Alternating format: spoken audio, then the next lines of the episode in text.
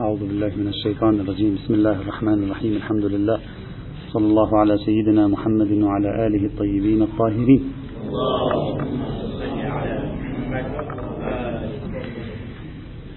قلنا لا بد بداية أن نتكلم حول المصنفات العللية إذا صح التعبير التي ظهرت منذ أواخر القرن الثاني الهجري وازدهرت في القرن الثالث والرابع الهجريين. شيعيا. ولعل أكثر مؤلفات العلل بهذا العنوان في تلك الفترة. بعد ذلك لا تجد كلمة العلل كثيرا تجد كلمات أخرى سنشير إليها. كلمة أسرار وما شابه ذلك أو حكم وما شابه ذلك. قلنا بأن الشيخ أبي جعفر الصدوق رحمة الله تعالى عليه متوفى 381 للهجرة ذكر له كل من النجاشي والطوسي كتابا هكذا عبرا عنه كتاب العلل غير مبوب. وذكروا له أيضا كتاب علل الشرائع ذكروا له كتاب جامع علل الحج ذكروا له كتاب علل الوضوء. هذا الكتاب الذي بين أيدينا الآن علل الشرائع كتاب مبوب مرتب. يعني في الحقيقة هو مبوب يعني ليس فوضوي الكتاب أبدا. في حين هما ذكرا علل الشرائع. وفي المقابل ذكرا كتاب العلل غير مبوب حتى الآن. بمراجعتنا لكتب الشيخ الصدوق بنفسه وجدناه في جملة من المواضع كما قلنا في عدد من كتبه. يحيل على كتاب. يقول هذا الحديث أخرجناه في كتاب. يسمي الكتاب. وهو عبارة عن كتاب علل الشرائع والأحكام والأسباب. الآن يوجد احتمال أن كتاب الذي سماه الشيخ الصدوق علل الشرائع والأحكام والأسماء. ممكن يكون هو بنفسه كتاب علل الشرائع الذي بأيدينا الآن الذي هو كتاب مبوب منظم مرتب. وممكن أن يكون هذا الكتاب هو كتاب العلل غير المبوب بحسب وصف كل من الشيخ النجاشي والشيخ الطوسي. وممكن أيضا أن يكون كتاب العلل الذي هو غير مبوب هو بنفسه كتاب علل الشرائع لكن بوب فيما بعد. في احتمال. ممكن يكون عنده كان كتاب كبير في العلل ثم بعد ذلك عمد الشيخ الصدوق إلى تبويب كتابه هذا ربما حذف منه بعض الروايات فخرجت نسخة جديدة لهذا العلل الكبير هو كتاب علل الشرائع الموجود بين أيدينا. أيضا هذا احتمال. لا نملك دليلا قاطعا على أن كتاب العلل غير المبوب بوب فصار علل الشرائع الآن محتمل ومحتمل لا. لا نملك دليلا قاطعا على أن كتابه المسمى علل الشرائع والأحكام والأسباب. هو كتاب علل الشرائع الذي نعرفه نحن الآن محتمل ومحتمل يكون هو عبارة عن كتاب العلل غير المبوب. احتمال. ممكن كتابين هما واحد فيما بعد صار ممكن لا كل الاحتمالات مفتوحة. الذي بين أيدينا كتاب اسمه علل الشرائع. كتاب مبوب مرتب منظم بتنظيم جميل. لا يوجد أي إشكال تقريبا على عملية تنظيم هذا الكتاب وترتيب هذا الكتاب فلا يصح أن نقول عنه كتاب غير مبوب إطلاقا. أنا في البداية سأتكلم عن هذا الكتاب عن بعض خصائص هذا الكتاب حتى نكون في الصورة ثم سنحلل فيما بعد ونجيب عن هذا السؤال. لماذا حصل تصنيف العلل عند الإمامية في القرون الأولى؟ ولماذا ألف الشيخ الصدوق هذا الكتاب؟ سأعطي نبذة عن هذا الكتاب نكون واعين ما هو مضمون هذا الكتاب بعدين سننتقل إلى الجواب عن هذا السؤال الذي يعنينا هو هذا السؤال نحن الذي يعني لماذا ألف؟ لماذا عمدوا إلى تأليف هذه الكتب؟ ما السر وراء تأليف نوع من الكتب تحت اسم علل الشرائع مثلا وأمثال ذلك؟ هذا الكتاب كتاب علل الشرائع كتاب كبير. ذكرت آه، صنع له مختصران أساسيان. أهم مختصرين لهذا الكتاب هما اختصار علل الشرائع للشيخ الكفعمي العاملي المتوفى سنة 905 للهجرة والثاني هو تلخيص علل الشرائع للشيخ شرف الدين البحراني المتوفى في القرن العاشر الهجري أيضا. يعني في القرن العاشر الهجري نحن عندنا اختصارين لكتاب العلل. كأنما في تلك الفترة صار اهتمام بهذا الكتاب. أيضا لا أدري ما السبب. فتم اختصار الكتاب من قبل شخصيتين بارزتين. شرف الدين البحراني شخصية بارزة له مصنفات عديدة والكفعمي أيضا شخصية بارزة له مصنفات عديدة. هذا الكتاب مرتب في 647 بابا. مجموعة هائلة من القضايا المتنوعة المختلفة ويحتوي على 1907 أحاديث. 1907 أحاديث على 647 باب. لكن نسبة الحديث إلى الروايات مختلفة. أحيانا يوجد باب ليس تحته أي رواية فقط ثلاث نقاط. طبعا اخت... لماذا حصل هذا؟ هل هو سقط في الكتاب حصل في نسخه؟ هل هو كان قد وضعه بانيا على أن يضع الروايات ثم سهى؟ استنسخ الكتاب قبل أن يل... لا ندري. مثلا سأعطيكم مثال. الباب رقم 178 من الجزء الأول. عنوان الباب علة عداوة بني أمية لبني هاشم. ما في ولا رواية. يبدو ربما كان في باله أنه توجد رواية. كتب وعلى أساس يذكر نسي فيما بعد. أعطى الكتاب استنسخ الكتاب تم تداوله. توجد مولدا ثلاثة هكذا. قليلة لكن موجودة. في المقابل توجد أبواب كبيرة جدا. أبواب صغيرة فيها رواية واحدة. أو أحيانا لا رواية. وأحيانا روايات كثيرة. أكبر باب في هذا الكتاب هو آخر باب في هذا الكتاب تحت عنوان نوادر العلل فيه قرابة ثمانين رواية تقريبا. هذه بنية الكتاب بشكل مختصر. أول شيء يواجهنا ونحن ندرس هذا الكتاب أنه قطعا غير خاص بعلل الشرائع. يعني هذه الفكرة لازم نشيلها. اسمه علل الشرائع لكن هو ليس علل الشرائع فقط. جزء منه علل الشرائع. يعني رغم أن هذا الاسم دائما بيجي على بالنا على أساس أنه كله علل شرائع إلا أنه أبدا على الإطلاق. هذا الكتاب ليس خاص نصفه تقريبا ليس على الشرائع. تقريبا أقول نصفه ليس بعلل الشرائع على الإطلاق لا علاقة له. علل العقائد لماذا كان الأنبياء أفضل من الملائكة؟ ولماذا كان يجب كذا؟ ولماذا كان يجب على الله كذا؟ ولماذا خلق الله الناس كذا؟ أمور عقائدية. بعضه علل ترتبط بالأمور العقائدية. بعضه علل ترتبط بالأمور الأسماء. لماذا سمي الطبيب طبيبا؟ رواية. بل أصلا أول باب كما سنرى لماذا سمي آدم آدم وحواء حواء؟ ولماذا سميت السماء سماء وسميت الأرض أرض؟ في الأسماء لا علاقة له لا بأمور شرعية ولا أصلا.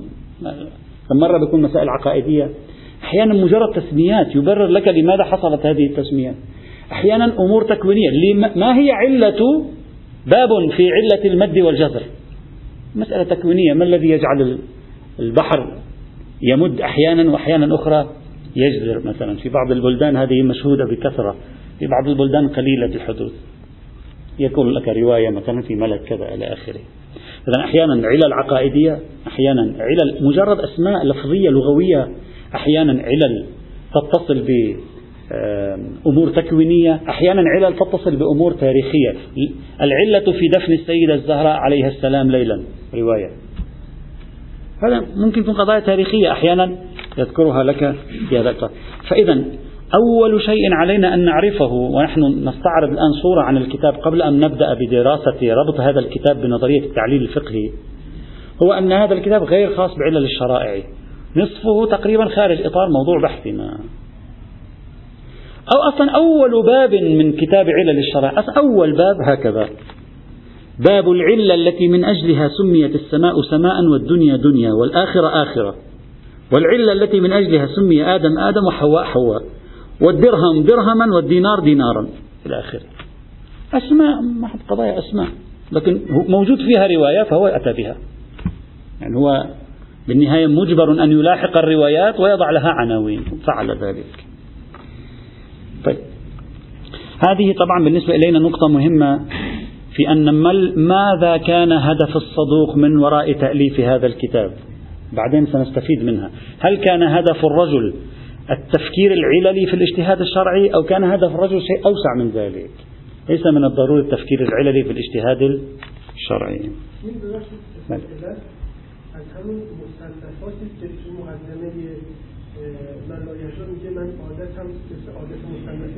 الآن سنتكلم الآن سنتكلم هل هو يبني أصلا لا يوجد مقدمة في الكتاب هذا سنتكلم عنه هذا الكتاب.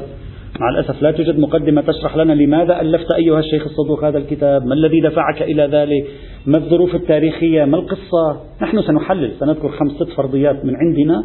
لماذا أصلا فكروا في التدوين في علل الشرائع؟ ما السبب أن الشيعة فكروا في مثل هذا الأمر؟ نحن مع الحكيم الترمذي قلنا الحكيم الترمذي فكر نتيجة نزعته الصوفية. حاولنا أن نحلل. الآن نريد أن نحلل الشيخ الصدوق. فأول شيء نستعرض الكتاب بعدين نذهب إن شاء الله للتحليل. هذا الكتاب من أوله إلى آخره صحيح هو في علل الشرائع لكنه ليس ككتاب الحكيم الترمذي أو كتاب آه، محاسن الشريعة للقفال الكبير كما تكلمنا عنها سابقا أبدا على الإطلاق. هذا الكتاب كله من أوله إلى آخره روايات. لكن الشيخ الصدوق في ثنايا هذه الموارد تقريبا حوالي خمسين موضع يتدخل هو ويتكلم. خارج إطار الروايات. فالكتاب في عمدته روائي. تقريبا خمسين موضع أو أقل أو أكثر شوية يعني حسب المراجعة السريعة. ليس أكثر من ذلك بكثير قطعا. يتدخل. فماذا كيف تعرف أنه يقول؟ قال مصنف هذا الكتاب. أو يقول قال مؤلف هذا الكتاب. أو قال فلان الفلاني مؤلف هذا الكتاب. فعندما يضع هذه الجملة تعرف أنه الآن يريد أن يضيف من عنده شيئا. ماذا يضيف؟ الآن نعرف.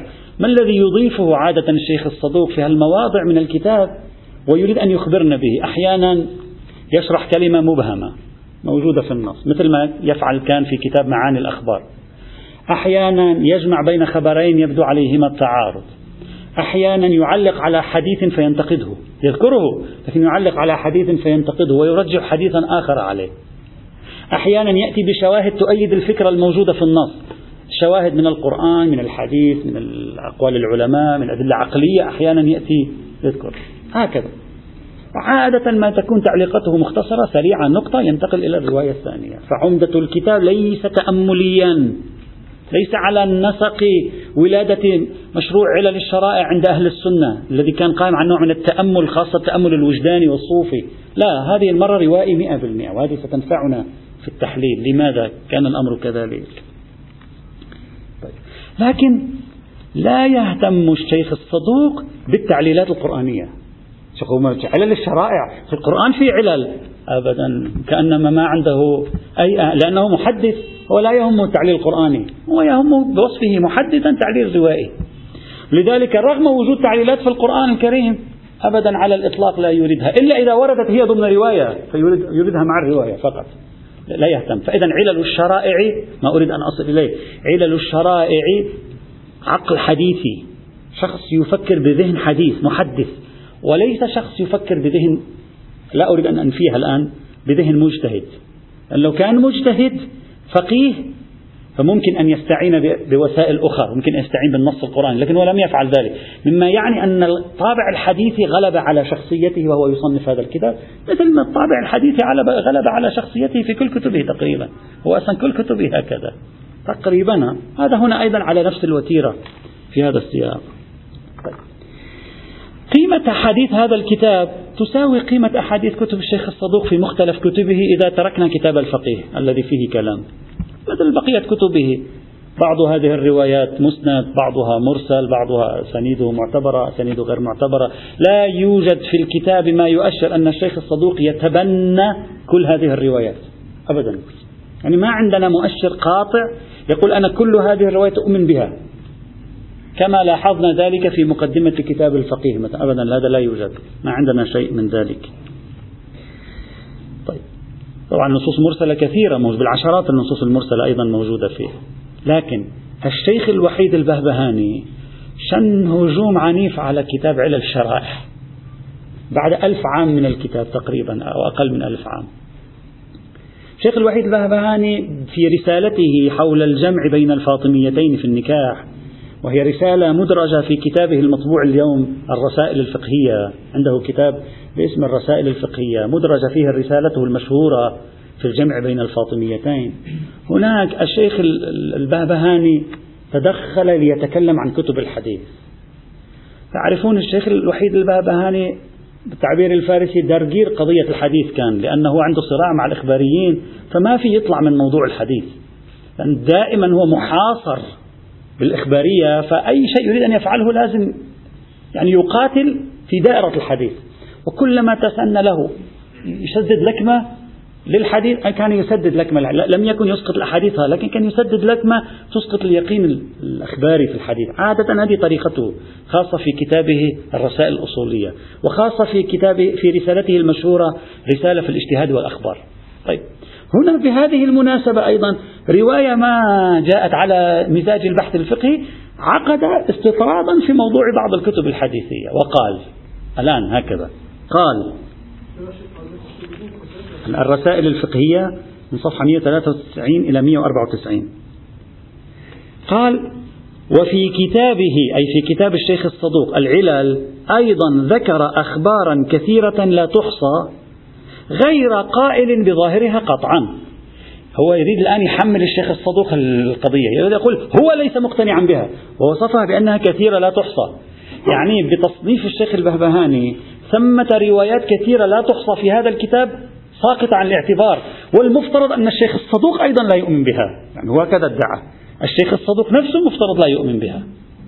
مش بس أنا الوحيد البهبهاني لا أؤمن بها لا أتوقع أن الشيخ الصدوق بنفسه لا يؤمن بها. يقول غير قائل بظاهرها قطعا بل وربما لم يقل ببعضها أصلا. يعني إما صرفها عن ظاهرها وربما بعضها أصلا حذفها. ومع ذلك لم يذكر توجيه لها أصلا. يذكر مثال يقول مثل ما روي في باب علة الخلق. رواية موجودة في العلل. أن الله تعالى قال لآدم تكلم فإن روحك روحي وطبيعتك من خلاف كينونتي. هذا الحديث ما يعجب الوحيد البهبهاني إلى أن قال تعالى خالفت بين صورهم أي بين صور أولاد آدم وأجسامهم وألوانهم وأعمارهم وأرزاقهم وطاعتهم ومعصيتهم فجعلت منهم السعيد والشقي. يبدو الشيخ الوحيد الباباني فهم منها الجبر هذه فلذلك قال هذه ما معقول يعني لا ينبغي أن نأخذ بها.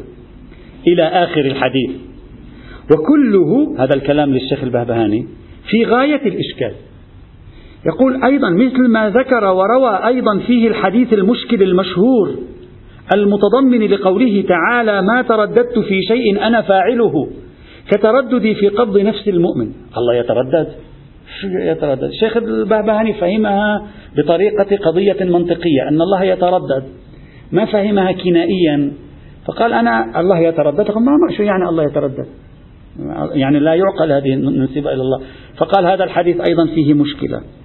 إلى قال ومن أحببته كنت له سمعا وبصرا. ظهر هذه ما يقبل بها الوحيد الباباني وروى في العلل أن إدريس النبي كان إحدى أذنيه أعظم من الأخرى. طبعا هي رواية إدريس هو فقط ذكرها واحد إحدى أذنيه أعظم من الأخرى. ما في مشكلة خلقه شوية مختلف. لكن هي الرواية ليست فيها هذه فقط. أنت لو تقرأ رواية إدريس سترى مخلوق عجيب اسمه إدريس عليه السلام. يعني شكله غريب. لا بإمكانكم راجعوا الرواية. فهو أخذ عينة قال يعني واحد أذن كبيرة وأذن صغيرة أي هذا شو هذا النبي هذا؟ لنا إياه الرواية هذا مخلوق عجيب طالع من بين الأنقاض يمكن هذا. فما عجب الشيخ الوحيد هذه الرواية؟ ما كان يقول هذه لا لا يمكن. ويريد أن يقول أن الشيخ الصدوق أيضا لا يقبل بهذا. يعني هو يحمل الشيخ الصدوق. رأيا من هذا القبيل أنه كانت إحدى أذنيه أعظم من الأخرى إلى غير ذلك مما لا يحصى كثرة ولم يتعرض لتوجيه ولا لرد أصلا لا ردها لا وجهها سكت عنها. الشيخ الصدوق لا يعقل أن يكون يؤمن بظاهرها. الآن سنعلق عليه. هو هكذا يعني يقول هذه غريبة بديهيات هذه في العقائد الإمامية في فلا يمكن أن يكون. أنا لا أحتمل أن الشيخ الصدوق يصدق بها. هكذا يدعي. ثم يقول وهذه الرسالة لا تفي لذكر الكل. من أراد الاطلاع فعليه بملاحظة العلال. إذا الشيخ البهبهاني لعله أقدم نص يسلط الضوء النقدي بهالكثافة على ظواهر الروايات العلالية في كتاب العلل للشيخ الصدوق. ويقول هذه كلها إما ينبغي صرفها عن ظاهرها نسوي لنا حل معها أو على نتركها نطحها نسوي ما نقبل بها. الفكرة المركزية التي تعنينا هنا أن الشيخ الوحيد الباباني يريد أن يؤكد أن الشيخ الصدوق لا يؤمن بهذه الروايات. يعني ليس كل ما في روايات كتاب العلل يؤمن به الشيخ الصدوق والحق معه. ليس العلة التي ذكرها لأن هذه الروايات التي أتى بها الشيخ البهبهاني لا تدل على أن الشيخ الصدوق لا يأخذ بهذه الروايات لعله يأخذ.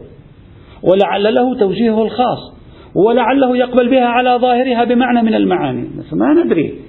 لا نستطيع أن نحمله بل لأننا لا نجد في هذا الكتاب موردا يشير فيه الشيخ الصدوق إلى أنه يتبنى هذه المرويات بعكس ما وجدناه في مقدمة كتاب الفقيه. فإذا نحن نوافق الوحيد البهبهاني في أنه ليس هناك مؤشر أن الشيخ الصدوق يلتزم بالروايات العلالية في العلل لكن ليس لأجل أن بعض هذه الروايات مخالف لعقائدنا وأفكارنا. بل لأننا لم نستطع التثبت تاريخيا من أن الشيخ الصدوق يقبل بكل هذه الروايات. يعني نحن ننكر بنحو القضية السلبية. الشيخ الوحيد البهبهاني ينكر بنحو القضية الإثباتية يعني يثبت أنه لا يؤمن. نحن نقول لا دليل على أنه يؤمن. يعني يشير في المقدمة آه نعم يظهر عليه من تعليقاته أنه آه عندما لا يوافق على رواية يتدخل فيها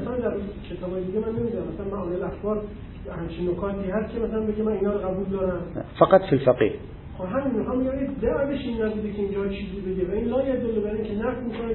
هذا الذي نقوله نحن نحن نقول لا يدل الشيخ البهبهاني يقول يدل على أنه لا يقبل نحن نقول لا لا يدل على أنه لا يقبل لكن ليس بأيدينا معطى تاريخي يؤكد أن الرجل يتبنى مضمونا لأن هذه الروايات العلل أنا لا أدري الإخوة مطلعين على كتاب العلل أو لا إلى أي حد. عندما تطالعها يعني بعضها يشيب منه الرأس على ظاهره. لأنه غريب عجيب يبدو يعني بالنسبة لنا شيء. ربما لذلك الوحيد البهبهاني يعني قال لابد يعني نضرب بريك حتى نفكر في الموضوع. لأن بعضها غريب عجيب ليس مأنوسا. في الشرائع أمره سهل. لكن في الأمور في القسم الأول اللي هو في التاريخ والتكوين والعقائد وكذا بعض المرويات تبدو ثقيلة وظاهر عبارة الوحيد البابهاني ذلك. على أي حال.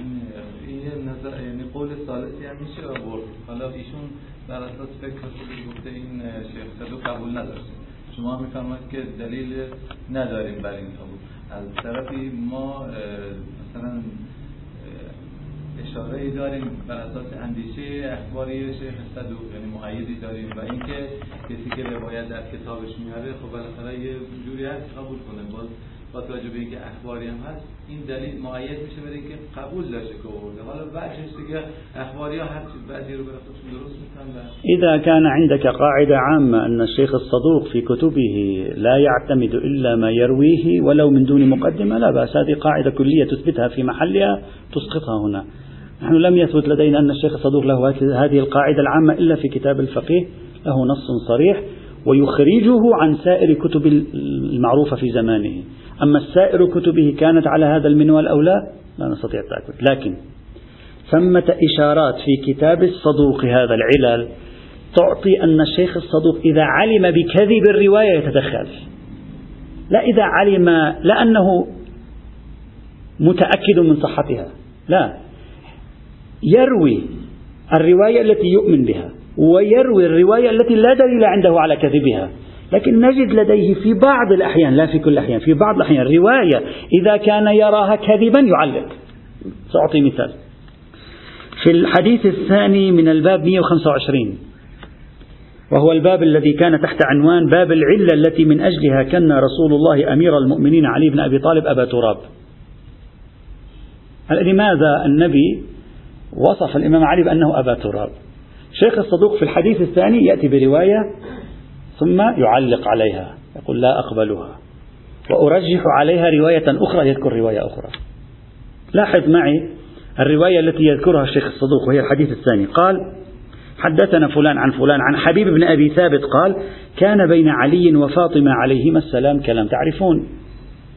والإخوة المطلعين على كتابات السلفية اليوم السلفية كتبوا كثير في موضوع أن الحياة الزوجية بين الإمام علي وبين السيدة الزهراء عليهما السلام كانت مشكلة. ويأتون بشواهد ليس من الكتب السنية فقط بل بشواهد من الكتب الشيعية. وليس رواية واحدة مجموعة روايات أنه كان في سوء تفاهم بينهما. الشيخ الصدوق يروي هذه الرواية الآن. ولأجل أنها تنافي الاعتقاد يعلق عليه. مما يشي وكأنه في موارد الروايات معلومة الكذب لديه يعلق ويتدخل. لا أقل بعضها على الأقل. يعلق ويتدخل. رغم أنه رواها. لماذا رواها؟ يقول لأنها اشتملت العلة يعني عذري في روايتها أن فيها تعليلا وأنا متبني أن أجمع الروايات التعليلية.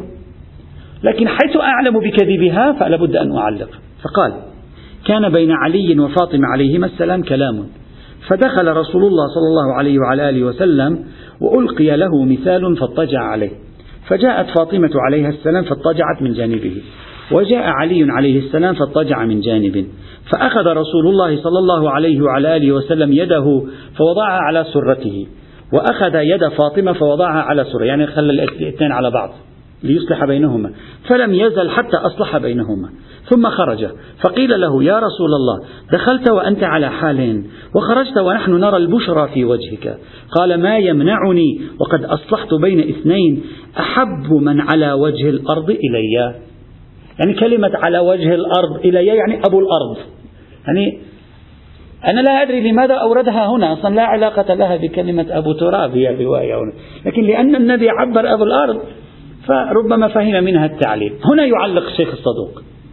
هنا يعلق الشيخ الصدوق يقول قال محمد بن علي بن الحسين مصنف هذا الكتاب ليس هذا الخبر عندي بمعتمد ولا هو لي بمعتقد في هذه العلة لأن عليا وفاطمة ما كان ليقع بينهما كلام يحتاج رسول الله إلى الإصلاح بينهما لأنه سيد الوصيين وهي سيدة نساء العالمين مقتديان بنبي الله في حسن الخلق.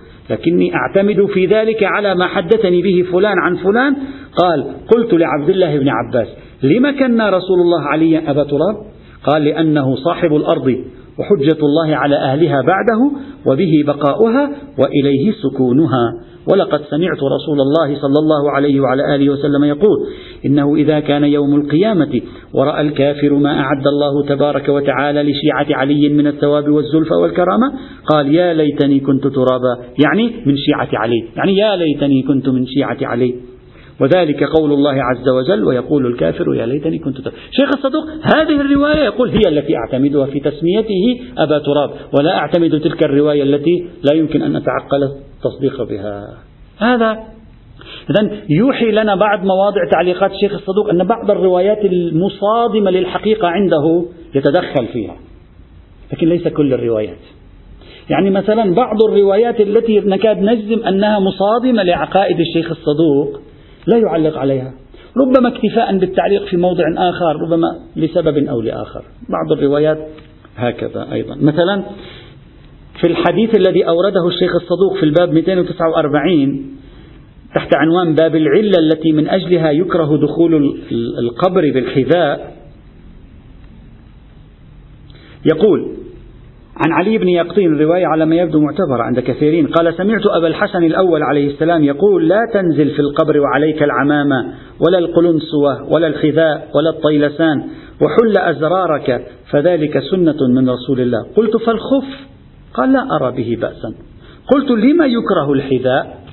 قال مخافة أن يعثر برجليه فيهدم وحتى التعليل تعليل بسيط يعني ليس أنه في قضية أسرار تعليل عرفي.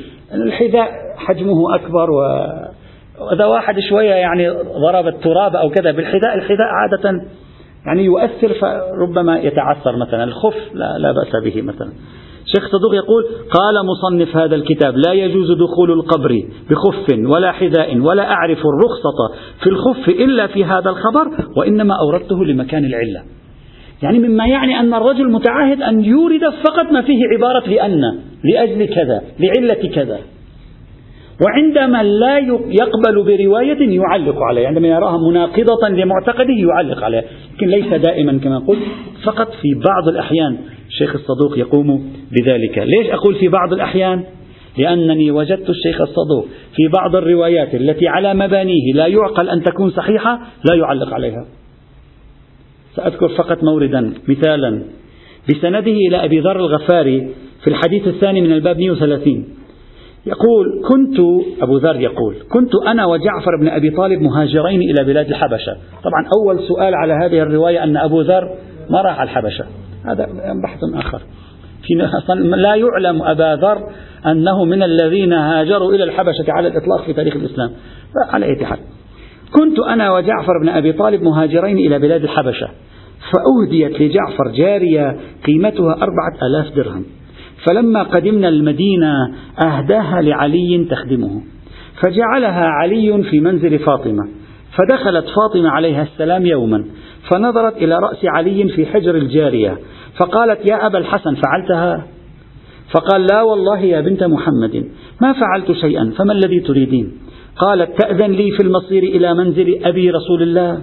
فقال لها قد أذنت لك. فتجلببت بجلبابها وتبرقعت ببرقعها وأرادت النبي فهبط جبرائيل. فقال يا محمد إن الله يقرأك السلام ويقول لك إن هذه فاطمة قد أقبلت إليك تشكو عليا. نفس المشكلة التي هناك هو ما رضي بها. فلا تقبل منها في علي شيئا. فدخلت فاطمة. فقال لها رسول الله جئت تشكين عليا.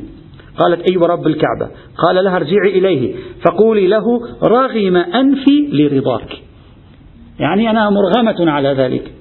فرجعت إلى علي فقالت له يا أبا الحسن رغم أنفي لرضاك. تقولها ثلاثا. فقال لها علي شكوتيني إلى خليلي وحبيب رسول الله وسوأتاه من رسول الله.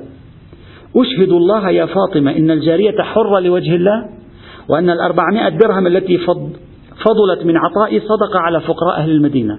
ثم تلبس وانتعل وأراد النبي فهبط جبرائيل. فقال يا محمد إن الله يقرئك السلام ويقول لك قل لعلي قد أعطيتك الجنة بعتقك الجارية في رضا فاطمة. هذه الحديث من الأحاديث التي يبني عليها بعض المحدثين في أن الجنة والنار ملك علي. مفهوم قسيم النار والجنة؟ ملكه ملكه هو قسيم لأنها ملكه أصلا. والنار بالأربعمائة درهم التي تصدقت بها. فأدخل الجنة من شئت برحمتي وأخرج من النار من شئت بعفوي. فعندها قال علي أنا قسيم الله بين الجنة والنار. إذا هذه هنا لم يعلق بشيء الشيخ الصدوق. ربما اعتمادا على تعليق في مكان آخر. مثل هذه الموارد موجودة. أحيانا يعلق أحيانا لا يعلق. النتيجة الكتاب. لا نستطيع أن نتأكد أن الشيخ الصدوق يتبنى مرويات الكتاب. لا نستطيع أن نقول هو لا يتبنى مرويات الكتاب. الأمر محتمل لكن بعض الشواهد تفيد أنه يرفض بعض المرويات يعلق عليها وبعض الشواهد تفيد أن هدفه فقط أن يجمع ما ورد فيه تعبير العلة سواء كان مما يقبله أو لا يقبله. هذه صورة موجزة عن هذا الكتاب قبل أن نطرح على أنفسنا السؤال التالي. لماذا ألف الشيخ الصدوق كتابا في علل الشرائع؟ بل لماذا ألف العلماء من قبل الشيخ الصدوق ومن بعده في زمانه كما رأينا بالأمس كتبا تحت عنوان العلل وعلل الشرائع؟ مع الأسف ليس بأيدينا كتاب غير كتاب علل الشرائع ومع الأسف أكثر الرجل لم يكتب مقدمة للكتاب حتى نعرف لماذا ألفه. عادة في المقدمة يكتبون مع الأسف لا يوجد. فقط يصلي ويسلم على رسول الله والباب الأول. نحن نريد أن نثري الموضوع باحتمالات. لماذا الشيعة يؤلفون في العلل؟ الشيعة الذين لا يؤمنون بالقياس لماذا ما الذي دفعهم إلى التأليف في العلل؟ سأذكر هنا يعني ما جال في خاطري خمس ست فرضيات محتملة تاريخيا ونرى. ممكن بعضها مع بعض تكون فائدة. ما في الفضل لا. علل الفضل بن شاذان أكثر كثير من مروياته موجودة في علل الشرائع. وكذلك كثير من مرويات العلل المنسوبة إلى محمد بن سنان المعروفة في الرواية المعروفة. أيضا ذكر, ذكر كثيرا منها في الشرائع وفي الفقه أيضا. طيب. الفرضية الأولى وهي التي طرحها الدكتور أحمد الريسوني. الدكتور أحمد الريسوني قال يحتمل بل لا يبعد. يعني لا أستبعد نفى البعد. أن يكون سبب دخول شخص مثل الشيخ الصدوق على خط التأليف في علل الشرائع تأثره بالترمذي. جملتين فقط قالهما الريسوني.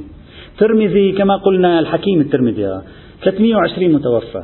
صدوق 381 متوفى. يعني ممكن يكون لأنه جيل اللاحق عليه في احتمال. أنا سأعزز كلام الريسوني الآن قبل أن أناقشه. ما يعزز الكلام أننا في تاريخ الترمذي نرى أن الترمذي دخل نيسابور وألقى فيها وتكلم فيها وتلقى أهل نيشابور على يديه الكثير والصدوق فيما بعد دخل نيسابور أيضا وكانت حاضرة علمية معروفة وأخذ منها وأعطى فيها ثلاث مرات على ما قيل في نقاش كم مرة لكن المعروف ثلاث مرات الشيخ الصدوق ذهب إلى ناحية خراسان وما وراء تلك الديار. فممكن يكون أفكار الترمذي حلت في حاضرة نشابور وحاضرة نيسابور نقلت هذا الذي كان من أفكار الترمذي إلى صدوق تأثر الشيخ الصدوق بهذا النمط من التصنيف أعجبه ألف فيه. محتمل. لكن هذا الاحتمال يبدو لي يعني مرجوحا لا أقول كل شيء محتمل نحن لا نعرف. يبدو لي مرجوحا أن يكون الشيخ الصدوق قد تأثر تعليليا بالترمذي. أولا ما عندي شواهد على وجود أي مؤشر رابط ثانيا الرجلين كل واحد منهما له طريقة مستقلة في التعليل. نحن سابقا تكلمنا عن الترمذي والآن تكلمنا عن الصدوق فكل واحد له طريقة مختلفة في التعليل. ذاك تعليله بمنزع صوفي وجداني تأملي عبادي. هذا تعليله بمنزع روائي. بل تعليله في كثير من المواضع لا ربط له بالأمور الوجدانية الروحية الأخلاقية التربوية لما سميت السماء سماء. ما يظهر على الشيخ الصدوق أنه حريص على ذاك النمط الذي كان الترمذي حريصا عليه؟ بقدر ما هو حريص على نمط آخر متصل بالحديث أيضا. هكذا يبدو والعلم عند الله. إذا ما مبين واضح في تأثير مباشر بين شخصيتين؟ خاصة وأن قبل الشيخ الصدوق وقبل الترمذي توجد كتب في العلل الشيعية. يعني يتوقع أن الصدوق تأثر بالأجيال الشيعية التي قبله في العلل التي لم تصلنا كتبها أكثر من كونه قد تأثر بالواسطة من شخص مثل الحكيم الترمذي. هذا الفرضية الأولى لكن محتمل. الفرضية الثانية التي نطرحها هنا. أن يكون مشروع الشيخ الصدوق والذين كتبوا من الشيعة قبله في العلل أن يكون نوع من المضاهاة للتفكير العللي عند أهل السنة. مش لكتاب الترمذي. تعرفون أن التفكير العللي عند أهل السنة في الفقه وأمثال الفقه موجود منذ القرن الثاني الهجري على يد مدرسة أهل الرأي. وهذه ظاهرة منتشرة بينهم. التفكير التعليلي هذه لعلة كذا ذاك لعلة كذا ذاك لعلة كذا. ربما طبعا والسنة إلى زمن الشيخ الصدوق كانوا قد نشطوا في موضوع القياس بشكل كبير يعني تتكلم عن القرن الرابع الهجري الموضوع القياس كان قد مضى عليه 200 سنة على الأقل وأهل السنة يشتغلون عليه اشتغل عليه الشافعي والحنبل والجميع اشتغلوا عليه إلى زمن الشيخ الصدوق. فصار منتشرا بينهم. طيب. ربما أراد الشيخ الصدوق كما رأينا في كتب أخرى شيعية ألفت لأجل شيء شبيه بهذا. أن يقول نحن لدينا أيضا تفكير عللي. نحن لسنا غرباء عن التفكير العللي. لدينا تفكير عللي. وهذا التفكير العللي موجود وفي الوقت عينه نحن نبطل القياس ولا نؤمن به. يعني يريد أن يقول التفكير العللي الذي يتفاخر فيه الذهن السني هو موجود عندنا في الوقت الذي نحن لا نؤمن فيه بالقياس. فيمكن أن نجمع بين التفكير العللي الموجود في هذه النصوص وبين عدم الأخذ بالقياس على خلاف مسالك أهل السنة. فربما أقول لأن السنة يفكرون علليا كأنما الشيعة قالوا نحن التفكير العللي موجود عندنا وهذا نوع التفكير العللي الشيعي الذي لا ينسجم مع تفكيركم العللي المفضي إلى القياس. هذا أيضا احتمال. لماذا أطرح هذا الاحتمال؟ لأننا رأينا أن الإمامية بل الشيعة عموما في القرون الهجرية الأولى كانوا قد ألفوا بعض الكتب لأجل المضاهاة مضاهاة ماذا أقصد من المضاهاة يعني لأجل الرد على الطرف الآخر أن لدينا شيء من ذلك الذي أنتم تتكلمون عنه وتدعون بأنه ليس موجودا إلا عندكم. لا موجود عندنا هذا. رغم أننا لا نؤمن بالقياس. فنتوقع ذلك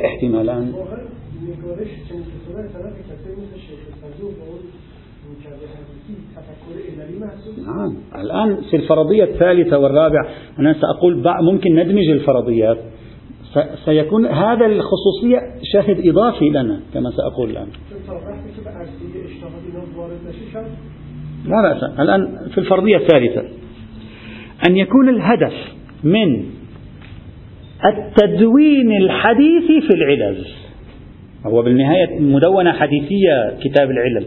أن يكون الهدف والسبب من وراء التدوين الحديثي في العلل من القرن الثاني وصولا إلى الشيخ الصدوق في القرن الرابع الهجري أن يكون الهدف نوع من الرغبة احتمالها في محاصرة النزعة التعليلية بين الشيعة.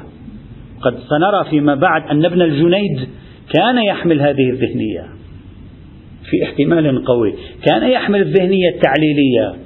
ذهنية الخوض في ملاك الحكم ذهنية اكتشاف علة الحكم. فكأن الشيخ الصدوق وأمثال الشيخ الصدوق دونوا في العلل الحديثية. يعني العلل الآن صارت من زاوية النصوص لا من زاوية العقل المحض. دونوا في العلل الحديثية لكي يحاصروا النزعة التعليلية المنتشرة بين الشيعة ليقولوا لهم أذا أردتم أن تشتغلوا في العلل فارجعوا إلى العلل المنصوصة. خير لكم من أن ترجعوا إلى علل أخرى. فإن رجوعكم إلى العلل المنصوصة يفي بالغرض. موجود علل فيما بين أيدينا لماذا لا نرجع إلى هذه العلل؟ ممكن يكون التفكير لماذا أقول ذلك؟ لماذا أقول ذلك؟ لأننا رأينا الشيخ الصدوق قد اهتم أيما اهتمام بعلم الكلام النقلي يعني بالإلهيات النقلية. الشيخ الصدوق هو رمز علم الكلام النقلي شيعيا. في مقابل المفيد والمرتضى رمز علم الكلام العقلي. فكما فعل الشيخ الصدوق شيد علم الكلام على أساس الحديث حتى يعارض النزعة الكلامية التعقيلية المعتزلية ويقول نحن عندنا من النصوص بنطلع علم الكلام. كذلك ربما أقول ربما ما عندي ولا دليل ربما يكون أيضا قد حارب النزعة التعقيلية التعليلية في مجال الدراسات الشرعية وأمثالها بواسطة جعلها حديثية نصية. يعني الصدوق نوع عالم أراد أن يعيد إنتاج المعرفة الدينية من زاوية نص الحديث. فكون علم الكلام من زاوية نص الحديث وها هو الآن يكون البنية الاجتهادية من زاوية علم الحديث يعني بنية التفكير التعليلي الاجتهادي. هذا أيضا محتمل. فممكن أن يكون الرجل هادفا إلى أن يجعل النزعة التعليلية نصية. ويجنب الاجتهاد الشيعي الذي حورب فيما بعد عندما حورب ابن الجنيد. يجنب الاجتهاد الشيعي شكلا من أشكال الاجتهادات السنية القياسية. لأن ابن الجنيد كما تعرفون معاصر قريب من زمن يعني أنت تتكلم عن حقبة واحدة. ابن الجنيد وابن أبي عقيل العماني اللذين اتهما بنزعة قياسية في هذه الفترة كانوا. فممكن يكون الشيخ الصدوق أراد أن يجعل الحديث هو مرجعنا في التفكير التعليلي وليس شيئا آخر. احتمال فرضية رابعة أن يكون السبب هو شيوع التفكير الكلامي بين المسلمين. في عصر الشيخ الصدوق ومن قبله. والتفكير الكلامي عادة سلخ تفكير عقلاني يبحث عن العلل يبحث عن المنشآت يبحث عن ما وراء الحدث ما هي علته ما هو مبرره لماذا كان من أين كان علة وجوده إلى آخره.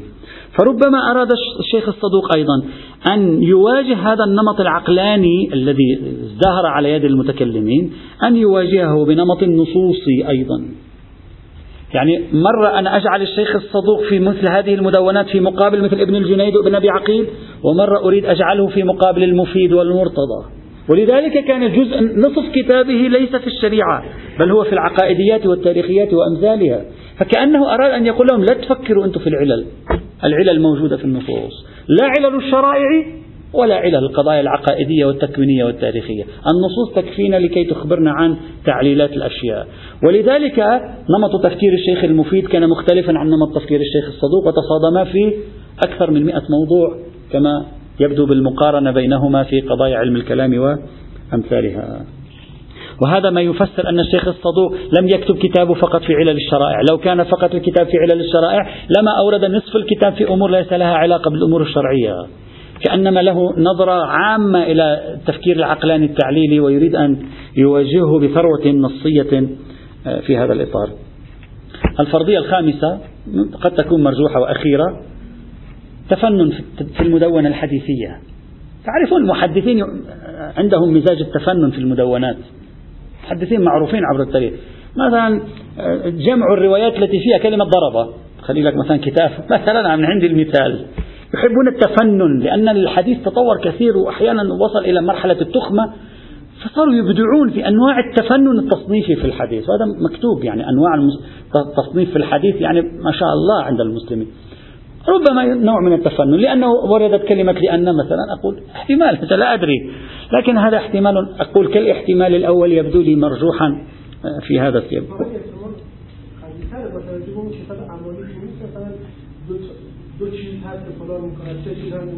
خصال خصال خصال نعم. هو يحب آه، مثلا ممكن.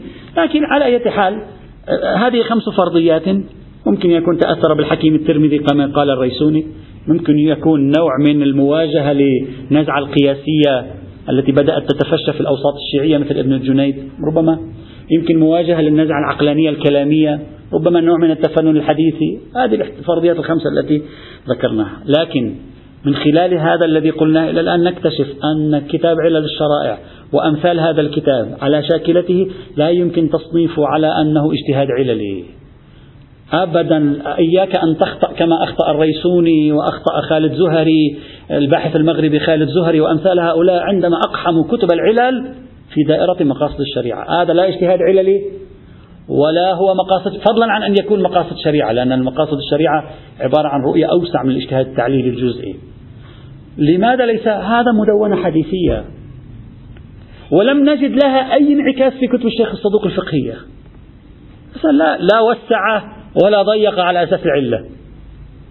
يعني لا نجد انعكاس اجتهاد عللي في كتب الشيخ الصدوق. نادر قليل. شخص يؤلف كتاب فيه 1907 روايات نصفها تقريبا ألف رواية تقريبا في علل الشرائع ولكن لا تجد انعكاسات لها. لا يبدو أنه ألف الكتاب ليكون مرجعا للاجتهاد التعليلي. فضلا عن أن يكون مرجعا للاجتهاد المقاصدي. ونحن نقصد من علم المقاصد منهج يستخدمه الفقيه للوصول إلى أحكام. وليس مجرد جمع روايات تعليلية للاستئناس بها وأمثال ذلك. فأعتقد بأنه من الصعب أن نحسب الشيخ الصدوق على المدرسة المقاصدية لكنه في دائرة الحديث خدم الاجتهاد التعليلي خدمة كبيرة. هذا الذي قلناه في بحث الحكيم الترمذي وأمثاله أيضا نكرره هنا في هذا السياق. يأتي إن شاء الله الباقي. الحمد لله رب العالمين.